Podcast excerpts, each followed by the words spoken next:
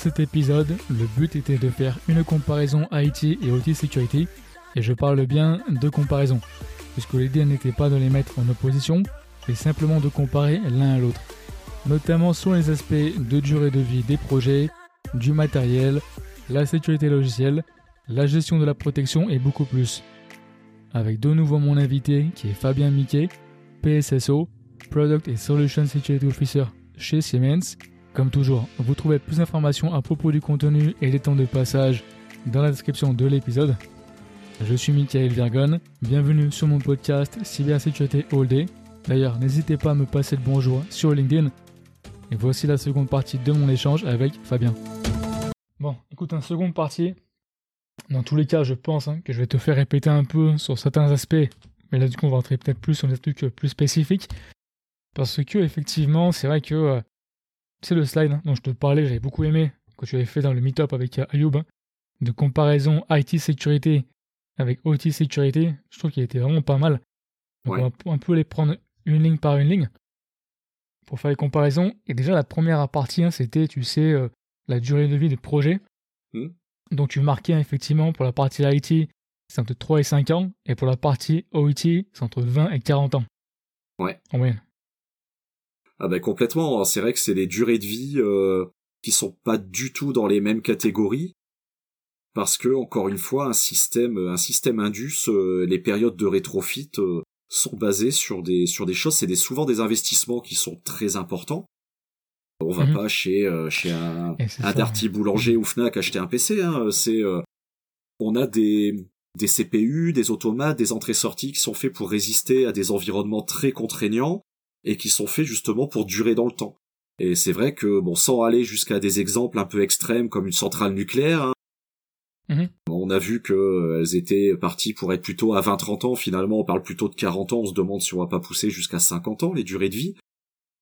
Mais euh, c'est des on n'est pas du tout sur du consommable, effectivement. Donc c'est une différence où euh, on n'est pas dans le monde du PC, on n'est pas dans le monde du smartphone. Et hmm. donc euh, ben, on fait très attention avec tout ça. Et puis je dirais même plus, c'est que parfois on va même volontairement, enfin quand je dis on, c'est-à-dire nos clients, vont nous-mêmes hmm. nous demander pour eux de stocker du matériel parce qu'ils ont peur justement de plus le trouver euh, 10 ans, 15 ans, 20 ans, ils veulent pas forcément faire les brokers, vont nous demander de stocker du matériel, justement pour même être hmm. sûr de trouver la même définition matérielle et software. Hmm. Pour ne pas faire cohabiter plusieurs versions de firmware des, des automates, par exemple, ou pour être certain que c'est les mêmes composants, la même chip, la même CPU à l'intérieur. Ouais. Et en plus, du coup, c'est vrai que la difficulté avec ça, j'imagine, c'est que forcément, en plus, ça pose des problèmes parce que, euh, comme ça, Dieu, on va dire, c'est euh, sa vocation à durer dans le temps, à une très longue durée. Et on sait que l'IT, hein, voilà, ça va très très vite, on est d'accord. Hein. Euh, ce qui est vrai aujourd'hui, dans 6 mhm. mois, c'est plus vrai. C'est qu'il y a toujours, on va dire, un problème aussi, hein, j'imagine, du coup, de quelque part de mise à jour, j'ai envie de dire, un peu de maintenance, de toujours un peu mhm. tenir les systèmes à jour sachant que c'est toujours. Euh, bah, t'es toujours, on va dire, euh, bloqué un peu dans le temps euh, par rapport à ça. On est toujours bloqué dans le temps. Le, temps, ça reste un ennemi en, sécurité. Parce que. On sait très bien que ce qui est valable un jour bah, est potentiellement périmé hmm. le, lendemain, c'est-à-dire mon niveau de sécurité. Si on fait une photo à l'instant T, bah oui, les vulnérabilités, on est quand même fortement, on est un domaine, euh, j'en parlais tout à l'heure, hein, on est un domaine euh, fortement concurrentiel et fortement euh, aux enjeux, je disais, sanitaires, géopolitiques, stratégiques, étatiques. Hmm. Et donc les attaquants l'ont bien compris, ces fameuses opportunités. Ils ont compris qu'on était un domaine très attractif, où on pouvait tenter de monnayer auprès de clients pour qui le but est de produire à tout prix, eh ben c'est un levier supplémentaire finalement de dire bon bah j'ai des gens qui hmm. sont motivés euh, pour produire euh, à tout prix. Et ils ont bien retenu surtout le à tout prix et donc euh, bah les rançongiciels hmm. hein, et les ransomware c'est quelque chose pour lequel le domaine de l'usine est devenu assez attractif de bloquer un, un, outil de production pour pouvoir essayer de monnayer son déblocage. Et effectivement, comment on se prémunit de tout ça? Bah, En essayant d'avoir un système le plus à jour possible. Donc on est vraiment sur des objectifs un petit peu compliqué, c'est de dire bon, effectivement, mhm. être performant au niveau cybersécurité, ça demande de prendre la composante temps, d'être robuste au temps qui passe, et tout ça, ben, il faut être capable donc de gérer la vulnérabilité de ces composants. Donc nous, c'est quelque chose qu'on a fait en, dans l'époque post-Stuxnet. C'est-à-dire mhm. qu'en post-Stuxnet, on s'est rendu compte qu'on n'était pas prêt à ce niveau-là, et on a mis en place une équipe dédiée, qui s'appelle le Product Cert.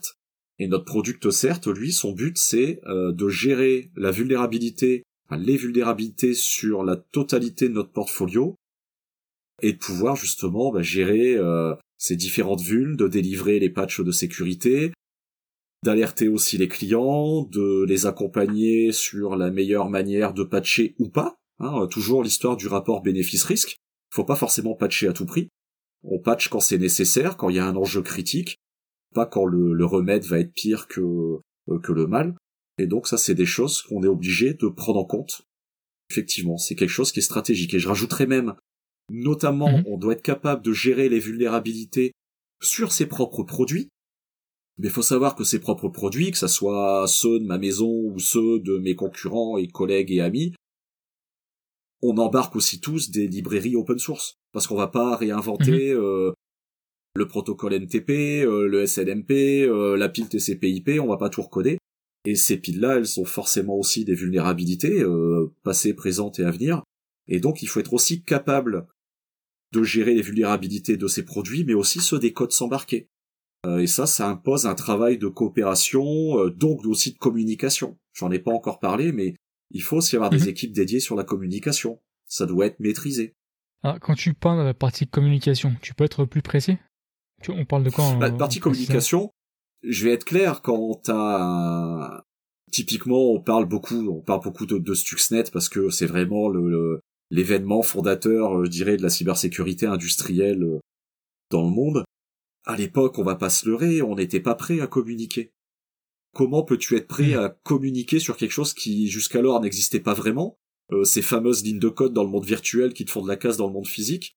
Mm. Et du jour au lendemain, t'as euh, le siège social de ton entreprise qui va se retrouver euh, sur BFM ou autre. Et encore, on mm-hmm. s'estime heureux. Enfin, à l'époque, les réseaux sociaux étaient pas forcément autant développés. Maintenant, en deux heures, ça fait le tour de la planète quand il euh, y a eu des notamment un constructeur automobile ou d'autres ont été touchés, euh, ça doit remonter à 2017 maintenant sur WannaCry. C'est mhm. pareil. Parfois, ben, le fait peut-être par manque de sensibilisation, si tu vas pas suffisamment sensibiliser, on n'en a pas encore parlé, mais le facteur humain c'est quelque chose qui est primordial. C'est le facteur réagir, la sensibilisation, la formation de ses collaborateurs. Ben, si on les forme pas à un incident, de dire le jour où ça arrive, ben, peut-être que la chose faut éviter de faire, c'est de se prendre en selfie devant les consoles de prod ou de supervision avec un écran bleu, une demande de rançon, et puis de publier ça sur les réseaux sociaux. C'est peut-être pas forcément la meilleure des choses à faire, mhm. parce que derrière, bah, les personnes pour qui c'est le métier de communiquer, ça va peut-être justement se mettre dans une euh, dans un état de crise qui n'est pas forcément souhaitable, de devoir aussi, je dirais, euh, communiquer alors que c'était pas forcément le moment, de précipiter un peu les choses finalement. Donc tout ça, ça se prépare aussi aussi bien les personnes de la communication que les personnes du technique. Ça, c'est quelque chose d'essentiel et le, maillon humain, on répétera jamais assez, c'est le maillon essentiel. Ah, c'est clair, c'est clair. Et d'ailleurs, ça fait penser, tu sais, à la seconde partie, hein, à la seconde euh, quoi, catégorie, hein, quand tu avais marqué. Donc, tu avais marqué hein, la durée de vie matérielle, notamment pour la partie IT, en cycle court. Là, tu précises donc PC, smartphone. Et plutôt sur la partie IT, utilisation tant qu'il y a des pièces détachées. Et ça, c'est vrai que mmh. c'est euh, c'est complètement différent. quoi. C'est vraiment le, la timeline, elle est complètement différente là. là les choix, c'est pas les mêmes. Exactement, bah parce que euh, on a souvent des alors en, IT on parle de tout ça, on va parler de GTR, de garantie de temps de relève, il va falloir euh, si on a une panne, il faut mmh. que ça soit réparé dans les 4 heures, sinon on prend des pénalités, genre de choses. Mais c'est pas forcément c'est plus un aspect très contractuel des choses en, prod, en, usine, euh, encore une fois, c'est la disponibilité avant tout. Il faut produire.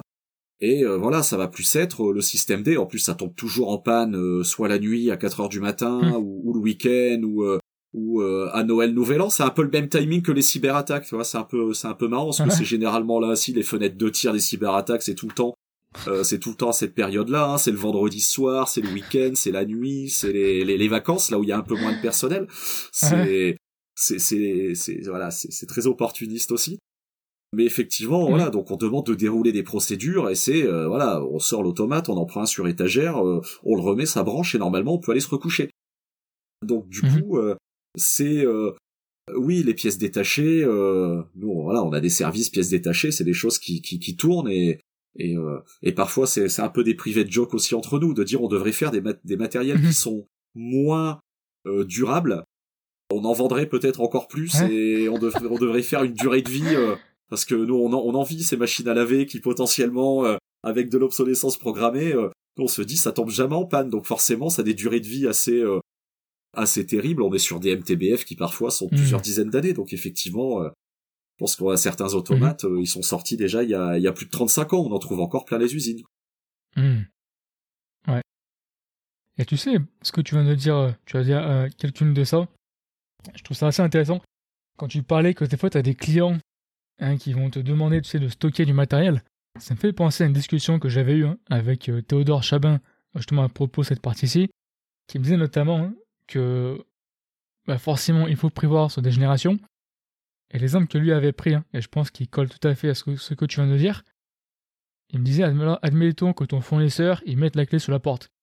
Comment est-ce que le suivant il va reprendre la main? Et c'est vrai que forcément du coup les questions on va dire de contrat c'est beaucoup plus long terme. Hein, c'est beaucoup moins facile à changer. Et je trouve que du coup, ça revient beaucoup sur la partie dont tu mentionnais. L'idée hein, même de mettre des, pièces de stock, gagner des pièces en stock avant même tu d'en avoir besoin quelques années plus tard. Hein, c'est pas. Euh, Exactement. Je trouve c'est vraiment cette idée assez, euh, assez incroyable. C'est c'est un peu c'est c'est aussi une culture hein, c'est une culture qui est très qui est très mmh. outil euh, moi j'avais déjà rencontré ça aussi dans dans le domaine militaire où préféré euh, faire des stocks de certains matériels. Et mais encore une fois, c'était aussi pour figer justement, c'était quand c'était du matériel qui avait un peu une mmh. connotation IT, c'était aussi pour le figer dans le monde OT et de dire je vais figer sa conf parce que si je le rachète dans un an, deux ans, cinq ans quand j'en aurai besoin, mmh. Bah peut-être d'ici là j'aurai une lettre d'obsolescence qui sera tombée et effectivement je pourrais peut-être plus l'acheter ou plus au même prix. Et, et surtout il me sera livré avec une version de soft différente. Mmh et je pourrais pas, même si la compatibilité ascendante est assurée entre l'ancienne version et la dernière version, ben moi je souhaite pas cette dernière version. Je veux euh, exactement la même définition parce que ben, mon système il est euh, il est qualifié euh, au sens fonctionnement du terme. je veux qu'il soit figé. Son fonctionnement a été qualifié par une une autorité homologuée justement ou une autorité qualifiée qui permet de dire bah oui ça fonctionne avec telle définition de hard, telle définition de soft et je souhaite pas sortir de cette définition matérielle. Hmm. Ouais. Et ça me fait penser que. Ouais, encore, j'ai envie de dire, un niveau de complexité en plus finalement, parce que ça veut dire que, on va dire, pour t'épargner hein, quelques problèmes, tu mets des pièces, hein, déjà, tu achètes des pièces hein, de côté euh, au préalable, qui des fois, voilà, vont, te, va dire, vont te servir quelques années plus tard. Notamment, tu parlais de la partie, c'est de tu parlais des, euh, versions. Mais du coup, en fait, ce qui est incroyable avec ça, c'est qu'au final, donc tu as l'avantage hein, d'avoir la pièce hein, déjà dispo. Et par contre, du coup, ça veut dire qu'aussi, la vulnérabilité qui était maintenant euh, trouvée euh, sur ce système-là, bah, en fait, tu la gardes vraiment dans le temps et tu la repousses même encore plus pendant quelques années. Parce qu'en plus, c'est même pas simplement, on va dire d'un point de vue opérationnel que ça pose problème. C'est qu'en plus, tu as déjà fait, j'imagine, hein, l'investissement de la pièce de stock de, de rechange il y a quelques années de ça. Donc quelque part, ça repousse vraiment le problème, j'ai envie de dire, euh, constamment. Et peut-être ça l'empire, parce que la vulnérabilité, euh, en quelques années, elle aurait pu être exploitée déjà pendant X temps auparavant. Ouais, complètement. Bah, puis, puis même euh, les, les, choses dont on parle pas, mais ça a aussi un coût. Après, c'est une stratégie, hein, voilà, c'est une stratégie que prend que prend le business, mmh. encore une fois. effectivement, le, le, euh, le, monsieur cyber que, que je suis euh, va plutôt dire bah au niveau cyber c'est pas terrible parce qu'effectivement euh, on fige les, les, les, vulnérabilités, on se retrouve avec mhm. une définition bien connue, documentée, avec des vulnérabilités, avec des CVE qui parfois peuvent s'entasser. Ouais. Effectivement. Après, bon, c'est peut-être aussi pour ça que j'ai plus de cheveux. Hein, c'est c'est c'est les, les, les, problèmes du c'est les problèmes du quotidien. Des boutades mises à part, mais oui, c'est des, des choses sur lesquelles il faut, il faut les prendre en compte. Puis, et puis même au niveau euh, opérationnellement parlant, du matériel que du stock. Mhm. C'est comme chez toi l'électroménager. L'électroménager que tu utilises pas, il s'abîme tout autant que quand tu l'utilises, même voire plus. Donc c'est du matériel qu'on stocke, ça a un coût, mais aussi c'est du matériel qui régulièrement il faut le déstocker, il faut le tester. Hmm. Mais c'est aussi pour nous un avantage parce que c'est à ce niveau-là qui parfois on peut se dire bah tiens, on pourrait peut-être en profiter pour mettre à jour le parc, c'est-à-dire celui qui est installé puis celui qui est en stock. Donc on arrive à négocier des petites fenêtres de tir comme Hmm. ça. Ouais, ouais. Ok. Aussi une autre partie, hein, on a touché déjà un petit peu avant, mais c'est la partie hein, sécurité logicielle. Le- L'exemple que tu prenais, hein, c'est pour la partie IT, hein, donc qui était élevé. Hein. Admettons voilà, 10 agents hein, sur un PC Office. Et par contre, sur la partie OT, c'est faible. Et c'est plutôt priorité à la performance. Ah Oui, complètement. Ben, parce que déjà, tu, on n'en a pas parlé, mais déjà, une grosse différence, c'est que parfois, Mhm. tu vas trouver, on parlait de matériel très ancien, voire obsolète, Ouais. euh, quoique durable, mais tu vas aussi trouver des versions logicielles. Euh, tu te balades dans les usines, tu trouves encore, alors du Windows 7, c'est plus normal, mais tu vas trouver du 95, tu vas trouver du Windows 3.1, Mhm. euh, il y a pas si longtemps, j'ai encore même trouvé du DOS. Donc, euh, si tu veux, euh, c'est des choses, euh, sans parler que c'est potentiellement des PC dans un coin où il n'y a pas de verrouillage de session, avec euh, avec des droits Mhm. relativement élevés. Mais encore une fois, ça fonctionne, donc on touche pas. Donc du coup, tu as aussi parfois du matériel qui est obsolète et aussi d'un point de vue puissance de calcul Mhm. qui n'a pas été pensé pour embarquer, pour être upgradé, pour être pour embarquer des mécanismes de sécurité. C'est pas fait pour aller mettre forcément de la crypto, pour aller mettre des mécanismes qui vont être gourmands en ressources, parce qu'encore une fois, la ressource, elle doit être dédiée à l'opérationnel, à la production.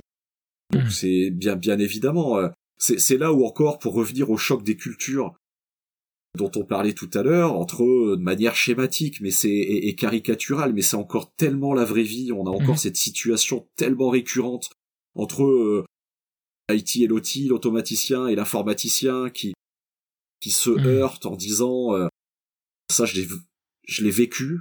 Je l'ai vécu il y a pas y a pas si longtemps. Enfin ça remonte déjà à, trois ans mais où euh, l'informaticien dit euh, à au, patron de l'automatisme en disant mais moi c'est pas de ma faute. J'ai fait le job euh, je lui ai donné des antivirus mais il les utilise pas.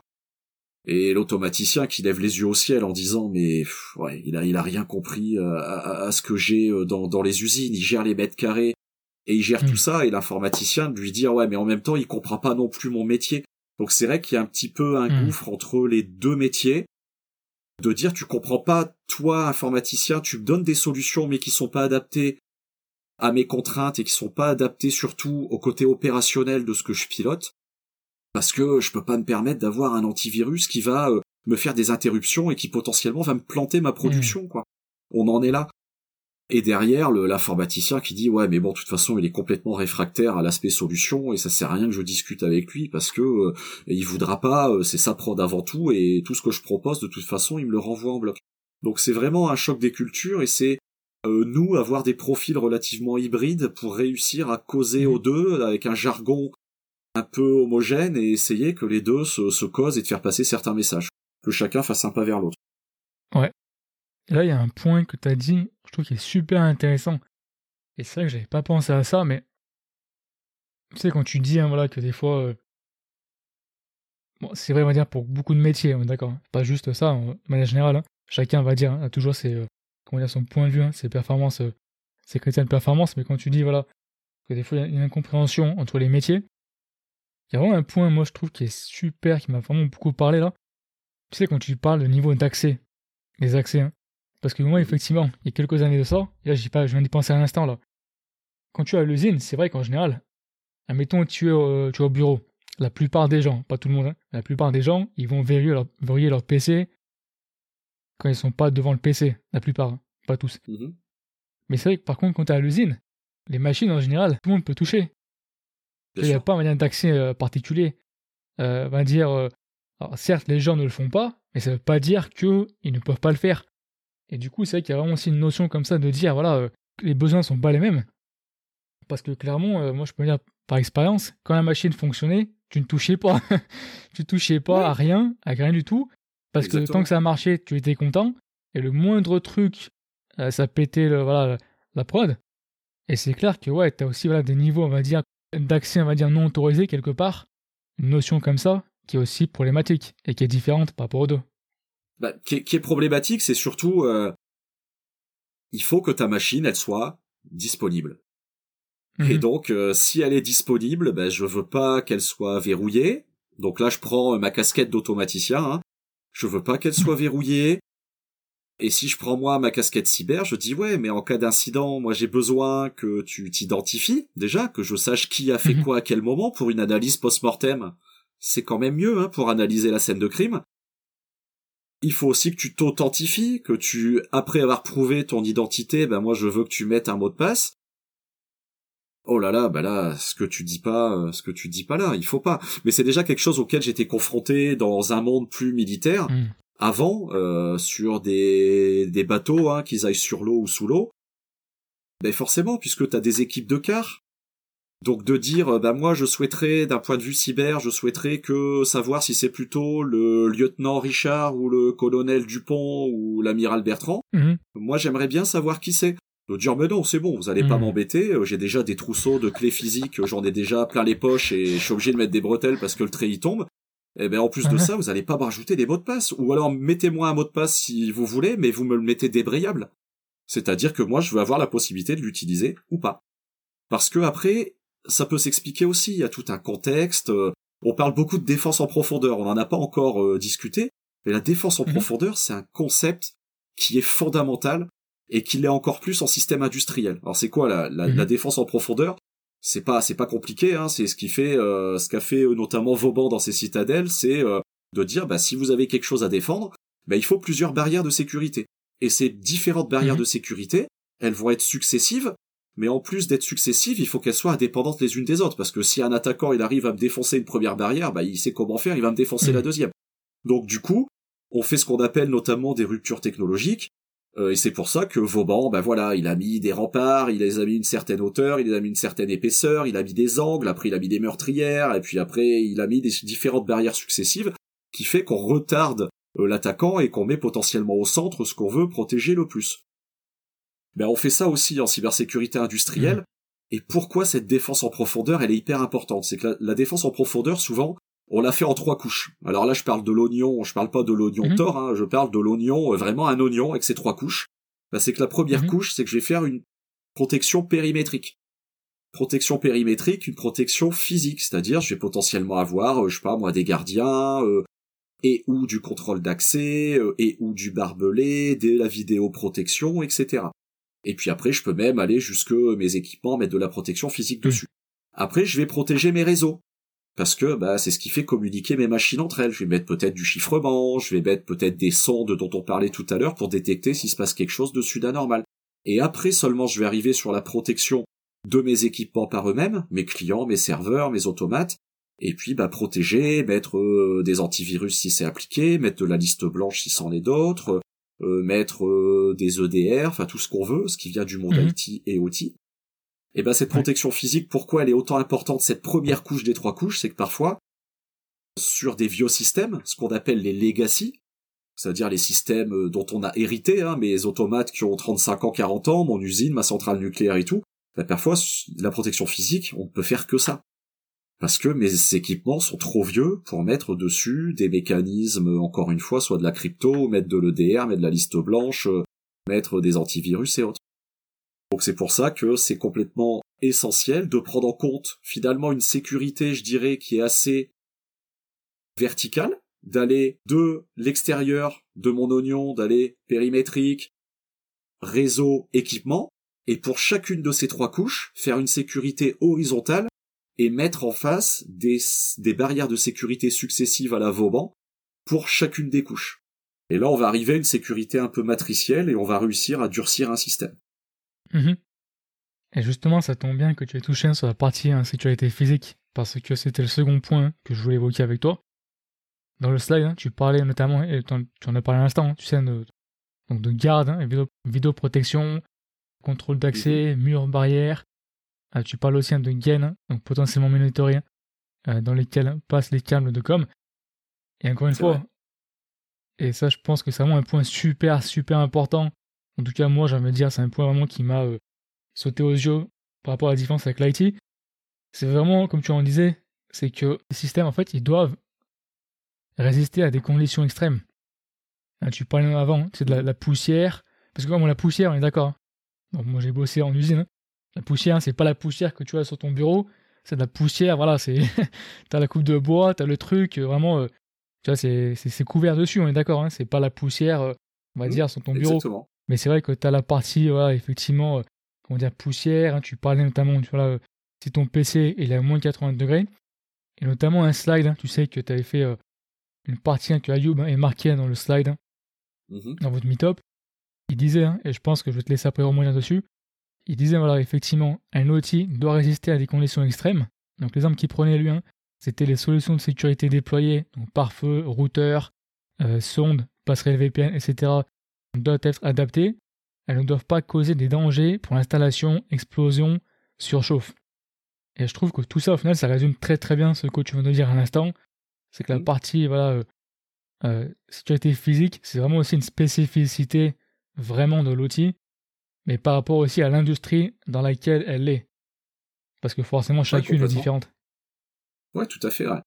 Faut résister à la poussière, faut résister à l'humidité, faut résister à des, euh, à des, à des plages euh, qui sont complètement assez, assez démentes, à des environnements vibratoires parfois. Mmh.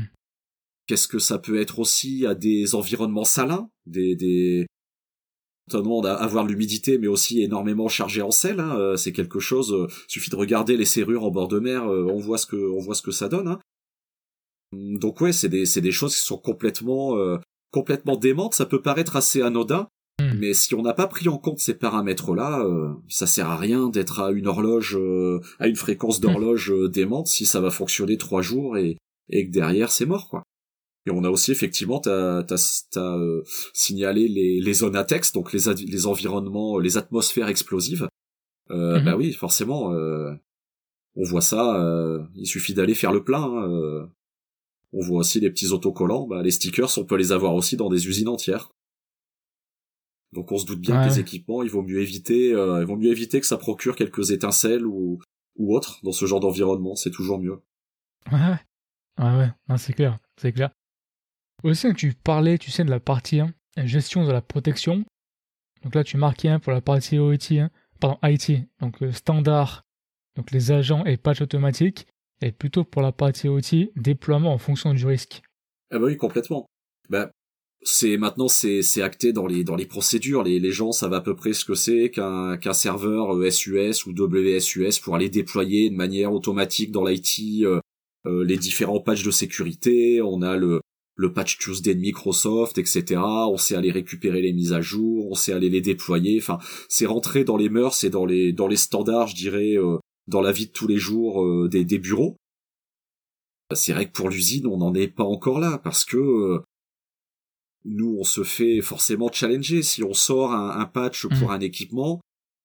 On a à la fois la DSI qui va potentiellement traiter ça comme un patch IT, donc qui va aller répercuter ça dans les usines en disant bah pour mise à jour et le patron d'automatisme de, l'automatisme derrière qui va nous dire mais attendez euh, est-ce que un est-ce que ce patch il a été qualifié pour mon environnement? Est-ce qu'il est compatible? Est-ce que ma prod va pas s'arrêter de tourner? Est-ce que vous l'avez testé? Donc tout c'est des choses où même les patchs Microsoft, euh, quand, quand euh, on a le patch 2Z de Microsoft, on, on l'a fait qualifier sur nos équipements pour savoir si la cohabitation se passe bien et si les, les environnements de nos clients justement des risques. Et puis en plus de dérisquer cet aspect compatibilité des patchs, ben, il faut justement aussi s'assurer, comme tu le disais juste avant, est-ce que c'est euh, alors pas compliant avec mon analyse de risque, mais en gros, est-ce que mmh. j'ai un toujours bénéfice-risque Est-ce que cette mise à jour me concerne? Oui, non. Si elle me mmh. concerne parce que j'ai la version euh, vulnérable, est-ce qu'il faut que je mette à jour ou pas Au sens de mon business? Ça peut être oui, ça peut être non aussi. Je peux traîner une vulnérabilité, mais qui peut s'expliquer en disant, bah justement, oui, je suis vulnérable, mais j'ai une barrière de sécurité en amont qui permet de me prémunir euh, et qui la couvre cette vulne. Ou alors, euh, bah mon système est pas connecté. Alors après ça, c'est un autre système. Hein. Le AirGap, euh, on tient pas toujours la sécurité sur du AirGap, hein. mais mais néanmoins ça peut être aussi une explication en disant, bah moi j'estime que le risque est relativement faible donc je prends la décision, avec mon monsieur sécurité, j'ai pris la décision de ne pas patcher, mais au moins j'en suis conscient. Mhm. Je suis conscient de cette vulnérabilité, je sais qu'elle existe et je sais pourquoi je l'ai pas couverte. Et puis mon analyse de risque, elle vit dans le temps, donc si je l'ai pas couverte un jour, peut-être que je déciderai de la couvrir un autre jour, parce que mon système aura évolué, son architecture ou son design. Et tu sais, tu parlais à l'instant de, de conformité.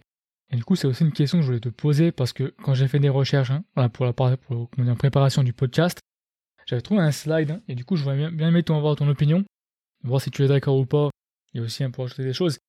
Donc, eux, hein, sur la partie, si tu veux, encore une fois, euh, comparaison IT-OT, donc ils marquaient sur le sujet des risques et des enjeux. Sur la partie IT, ils disaient c'est plutôt conformité et financier. Et sur la partie OT, OT c'était plutôt sûreté, écologie, vie humaine et conformité. Ouais, exactement. Bah oui, parce que quand tu quand tu vas piloter euh, un système d'information, bah effectivement, euh, qu'est-ce que tu risques le plus Peut-être que dans ton analyse de risque, je pense généralement, tu vas avoir peur de te de te faire piquer ta base euh, de R&D, ton fichier client, tu vas peut-être avoir peur aussi de te faire piquer les données sur tes employés. Tu peux potentiellement te prendre des procès. Donc c'est là où on est plus soit dans un aspect contrat, tu fais fuir des données euh, de tes clients ou alors des données d'un appel d'offres confidentiel ou autre. Euh, t'es plus sur l'aspect euh, fuite de données ou alors ta propre activité quand tu pilotes un, bah on revient, je sais pas moi, sur un four, une usine automobile, ça peut être une usine de production de d'agroalimentaire, ça peut être des médicaments, ça peut être euh, un tram ou ça peut être une station d'épuration ou de euh, ouais ou de de, de, rendre de l'eau potable et les water et le wastewater on appelle ça. Et eh ben bien mhm. sûr que ce qu'il y a derrière c'est des enjeux euh, soit écologiques comme tu disais, des vies humaines, aussi de l'image de marque. Et là, c'est pas seulement l'image de hmm. marque d'une entreprise, ça peut être l'image de marque d'un pays. Euh, on en revient à ce qu'on disait hmm. tout à l'heure, les enjeux géostratégiques. Aller faire un blackout sur un pays en le mettant dans le noir un soir de Noël, par exemple, ou un mois de décembre. Voilà, hein, toute euh, ressemblance à un cas ayant euh, existé il y a quelques années est purement fortuit. Ben oui, c'est c'est à la fois une arme euh, qui est pas forcément de la dissuasion, mais c'est ça peut être aussi une arme qui est très politique, qui est très étatique aussi, de dire bah, dans un contexte qu'on peut connaître actuellement, de dire je suis capable de faire ça. Mmh. Ouais, et c'est vrai que ça met du sens, parce qu'effectivement, demain tu as une usine qui explose, ça a des conséquences physiques, mais tu as aussi les, vies humaines, hein, ça c'est clair. Euh, juste un petit point, tu sais, c'est la partie hein, forcément euh, compétences. Tu sais, précédemment, donc on parlait hein, forcément, voilà, donc comment dire, que le niveau de maturité est forcément euh, différent, et quand même plus bas, encore une fois, ce qui est normal dans la partie outil. J'aimerais dire, toi, de ton expérience, c'est quoi un petit peu, si tu veux, les, profils, ou vraiment les... Euh, j'essaie de formuler ma question intelligemment, mais quels sont les bons profils, j'aimerais dire, pour la partie OT Est-ce que vraiment c'est pas, c'est vraiment lié? Au début, tu disais qu'il y a beaucoup de gens qui viennent de la partie IT, et c'est pour ça, c'est un peu ça le, tu vois, le décalage par rapport à la partie OT. Mm-hmm. Mais est-ce que c'est vraiment la compréhension justement de l'industrie dans laquelle tu es qui fait la différence? Ou au final, qu'est-ce qui fait la différence dans les profils? Ou peut-être question un peu plus large, c'est quoi vraiment les profils les plus adaptés, j'ai envie de dire, pour des gens mettons, qui sont intéressés, hein, par exemple, à la partie euh, OT euh, sécurité? Bah, Pour la partie OT, je dirais, c'est pour l'instant, on va pas se leurrer, on est plutôt des gens, euh, on est plutôt sur des profils types, ça va être quelqu'un qui vient de l'IT, et qui est mhm. tombé euh, qui est tombé dans le monde OT, je dirais, ce qui est mon cas hein, depuis euh, 8 8 10 ans euh, mais mais qui finalement y est tombé plutôt par hasard et qui mhm. ensuite après s'est baladé dans les usines et bah, travaille pour un constructeur euh, constructeur allemand euh, connu et reconnu de, de solutions d'automatisme donc forcément mais c'est vrai que j'ai une culture qui venait plutôt de l'IT et c'est plutôt des profils semblables qu'on trouve aujourd'hui et pourtant, je vais me tirer une balle dans le mhm. pied en disant ça, mais c'est pas grave, j'assume complètement.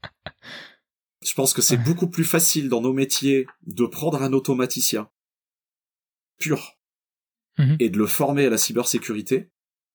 C'est un avis personnel, hein, mais je mhm. pense que c'est plus facile d'en faire quelqu'un de compétent, mais quelqu'un qui a cette culture de l'automatisme, cette culture du métier, cette culture de la dispo, de l'opérationnel, qui sait ce qu'est un protocole de terrain, et qui sait pourquoi on va pas forcément mettre un antivirus dans un monde outil et qu'on va plutôt mettre de la liste blanche par exemple.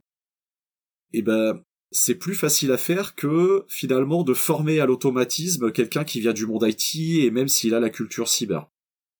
Pense que c'est plus facile de mettre l'automaticien et de le faire basculer euh, dans le monde euh, du, Mhm. du faire basculer du côté obscur, je dirais, de l'IT. C'est plus facile. Je te remercie d'avoir pris le temps. hein. C'était bien cool. Et c'est que c'est un sujet que je voulais aborder depuis quelques temps.